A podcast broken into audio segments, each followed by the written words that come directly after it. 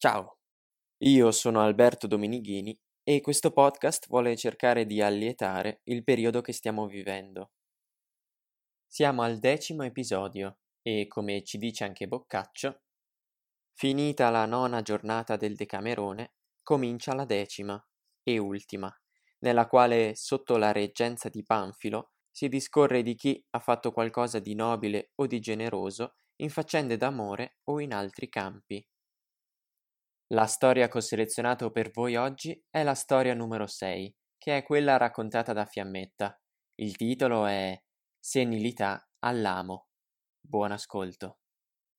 Mie belle schegge di sole, tutte voi avrete sentito nominare molte volte Re Carlo il Vecchio, cioè Carlo I d'Angiò, che con la sua politica di intervento in Italia e poi con la clamorosa vittoria ottenuta contro il re Manfredi provocò l'espulsione dei ghibellini da Firenze e il ritorno al potere dei Guelfi. Fu per questo che il ghibellino Neri degli Uberti, lasciata Firenze con tutta la sua famiglia e con molto denaro, non volle rifugiarsi altrove che nel regno di Napoli, ossia tra le braccia di re Carlo. E per passare in pace gli ultimi anni della sua vita in un posto tranquillo, se ne andò a Castellammare di Stabia, dove comprò una tenuta a un tiro di balestra dalla città tra gli olivi e i noccioli e i castagni di cui la zona abbonda. Ci fece costruire una casa bella e comoda, con un incantevole giardino, in mezzo al quale scavò un bel vivaio alla moda fiorentina, limpidissimo, perché c'era una larga disponibilità di acque sorgive, e lo fece riempire con poca spesa di molti pesci. Poi non si occupò di altro che di abbellire sempre più il suo giardino. Ora successe che il re Carlo, nella stagione calda, se ne andò a fare un po' di villeggiatura a Castellammare, dove sentì tanto decantare la bellezza del giardino di Neri che gli venne voglia di vederlo. Ma dopo aver saputo chi era il proprietario, pensò che, trattandosi di un esponente del partito rivale, sarebbe stato meglio non dare troppa ufficialità alla visita Egli mandò a dire che la sera seguente avrebbe avuto piacere di mangiare qualcosa alla buona con quattro amici nel suo giardino. Neri andò in brodo di giuggiole, fece preparare un banchetto grandioso, programmò con i suoi tutto quello che bisognava fare e nel suo bel giardino accolse il re con il ricevimento più amichevole che egli riuscì di architettare. Il re visitò tutto il giardino e la casa di Neri, li elogiò si lavò le mani, si mise a sedere a una delle tavole preparate a lato del vivaio e comandò al conte Guido di Monforte, che era uno dei suoi accompagnatori, di sedersi vicino a lui e di far accomodare Neri all'altro posto d'onore. Agli altri tre che si era portato dietro, ordinò di mettersi a disposizione di Neri per servire a tavola. Arrivarono i piatti, molto ben cucinati, e i vini erano ottimi e di annate pregiate, e anche il servizio si svolse con perfetto ordine, senza rumori sconvenienti e senza inciampi, cosa di cui il re si complimentò molto. E mentre era lì che mangiava tutto allegro e godendosi la scampagnata, entrarono nel giardino due ragazze sui quindici anni, bionde come fili d'oro e tutte riccioline, con una ghirlandetta sottile di pervinche sopra i capelli sciolti, così belle e delicate che sembravano due angeli più che qualcosa d'altro. Andavano vestite con una tunichetta di lino finissimo, bianco come la neve, portata a pelle, molto aderente dalla vita in su e in giù larga campana e lunga fino ai piedi. Quella che camminava davanti portava sulle spalle un paio di retini da pesca che teneva per il manico con la mano sinistra e nella destra aveva un bastone lungo. L'altra, che la seguiva, Aveva sulla spalla sinistra una padella, un fascetto di legna sotto lo stesso braccio e nella mano un treppiedi, nell'altra mano un piccolo fiasco d'olio e una candelina accesa. Vedendole, il re fece le meraviglie e se ne stette sospeso ad aspettare il seguito o una spiegazione. Le ragazze, arrivate davanti al re con andatura contegnosa e tutte compunte, gli fecero la riverenza poi se ne andarono verso la scaletta che portava nel vivaio. Quella della padella la mise giù, scaricò il resto della roba, prese il bastone dell'altra e tutte e due entrarono nell'acqua del vivaio, che gli arrivava fino ai seni. Uno dei servi di Neri, intanto, accese svelto svelto il fuoco mise la padella sopra il treppiedi e un po' d'olio nella padella e cominciò ad aspettare che le ragazze gli buttassero del pesce. Una frugava nelle zone dove sapeva che si nascondevano i pesci, l'altra parava i retini, e con gran piacere del re, che stava attentissimo a non perdersi niente. In pochissimo tempo acchiapparono pesci in quantità e dopo averli buttati al servitore, che li metteva in padella quasi vivi, cominciarono a prendere i più belli e a lanciarli, come erano state ammaestrate a fare, sulla tavola, proprio davanti al re e al conte Guido e al padre. Questi pesci guizzavano sulla tovaglia che era una bellezza, e il re, prendendoci un gusto pazzo, li riacchiappava e li buttava indietro, galantemente, alle ragazze.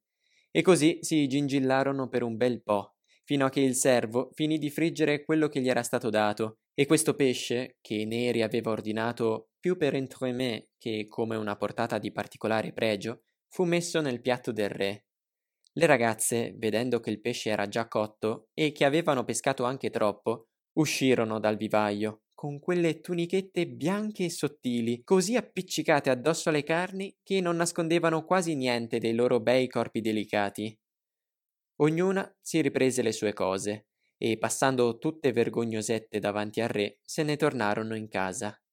Il re e il conte e gli altri nobili che facevano da camerieri avevano guardato ben bene queste ragazzine, e dentro di sé ognuno si era detto che erano belle e piene di grazia, e anche di spirito, e per bene, ma erano piaciute soprattutto al re, che quando erano uscite dall'acqua era rimasto a fissare ogni parte dei loro corpi così attentamente che se qualcuno l'avesse punto non se ne sarebbe neanche accorto. E pensando e ripensando a loro, senza sapere chi fossero o come, si sentì svegliare nel cuore un desiderio ardente di piacere lui a loro, dal che si rese conto immediatamente che se non ci metteva riparo se ne sarebbe innamorato. E il bello era che lui stesso non sapeva quale delle due gli piaceva di più, perché erano identiche in tutto l'una all'altra. Dopo che si fu sperduto in questi pensieri per un certo tempo, si girò verso Neri e domandò chi fossero le due signorine. Neri rispose Maestà, sono le mie due figlie gemelle. Una si chiama Ginevra la Bella e l'altra Isotta la Bionda. Il re si profuse in elogi e gli disse che era ora di combinare due bei matrimoni, ma Neri si scusò. Per il momento non poteva, gli mancavano i capitali per la dote. E a questo punto, quando non rimaneva che la frutta per chiudere la cena, tornarono le due ragazze, con dei corpettini di chiffon molto aggraziati e trasparenti, portando due vassoi d'argento pieni di frutta sortita, appena colta, che posarono in tavola sotto il naso del re. Poi si fecero un po' più in là e si misero a cantare quella canzone che comincia con le parole Sono venuto in un bel posto, amore, ma non ti posso dire dove e come. Cantarono con tanta dolcezza e così gradevolmente che al re, che le guardava e si sentiva in estasi, sembrò che tutti i cori degli angeli fossero scesi lì a cantare per lui. Finita la canzone, si inginocchiarono e chiesero cerimoniosamente il permesso di congedarsi dal re, che, molto a malincuore, fece una faccia allegra e lo concesse. La cena era bella e finita. Il re dovette risalire a cavallo con i suoi compagni, salutare Neri e, ragionando di questo e di quello, tornare al palazzo reale. Ma per quanto tenesse nascosta la sua passione e cercasse di occupare la testa con gli affari di Stato, non poteva dimenticare la bellezza e la sensualità di Ginevra la Bella, e per amor suo amava anche la gemella, che era identica. Quindi si impantanò nelle sabbie mobili dell'amore, a un punto tale che non riusciva a pensare quasi a nient'altro, e con una scusa o con l'altra capitava continuamente, per caso, da neri, e non la finiva più di voler visitare il bel giardino per passare da parte a parte Ginevra almeno con uno sguardo. Fino a che non ne poté più e non trovando un'altra soluzione, gli saltò in mente che doveva decidersi a far rapire non solamente una delle due, ma tutte e due le ragazze. Rivelò al conte Guido il suo innamoramento e le intenzioni, e quello, che era un uomo di coraggio, gli disse Maestà, mi meraviglio di lei, e ho diritto di meravigliarmi più di chiunque altro, perché più di chiunque altro ho avuto modo di osservare il suo comportamento. da quando lei era un ragazzino fino al giorno d'oggi. E non mi è mai sembrato che nella sua gioventù, allorché l'amore avrebbe potuto lavorare ad artigli con più facilità, lei si sia abbandonato a una passione così. A sentirla parlare adesso, che si sta avvicinando alla vecchiaia, mi riesce così nuovo e strano che lei possa amare d'amore, che quasi lo direi un miracolo. E se toccasse a me farle una ramanzina, so bene quello che direi, considerato il fatto che lei è ancora con la cotta sbrindellata in un regno fresco di conquista, in mezzo a un popolo straniero e specialista in voltafaccia ai tradimenti, tra una montagna di grattacapi e di questioni importantissime, che non le hanno ancora lasciato il tempo neanche di sedersi, e che fra tutto ciò lei abbia potuto dare spazio ai trabocchetti dell'amore.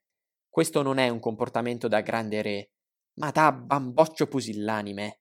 E la cosa peggiore è che oltretutto lei si è messo in testa di dover portar via le due figlie a, quel poveraccio che l'ha ricevuta in casa sua con un trattamento al di sopra dei suoi mezzi.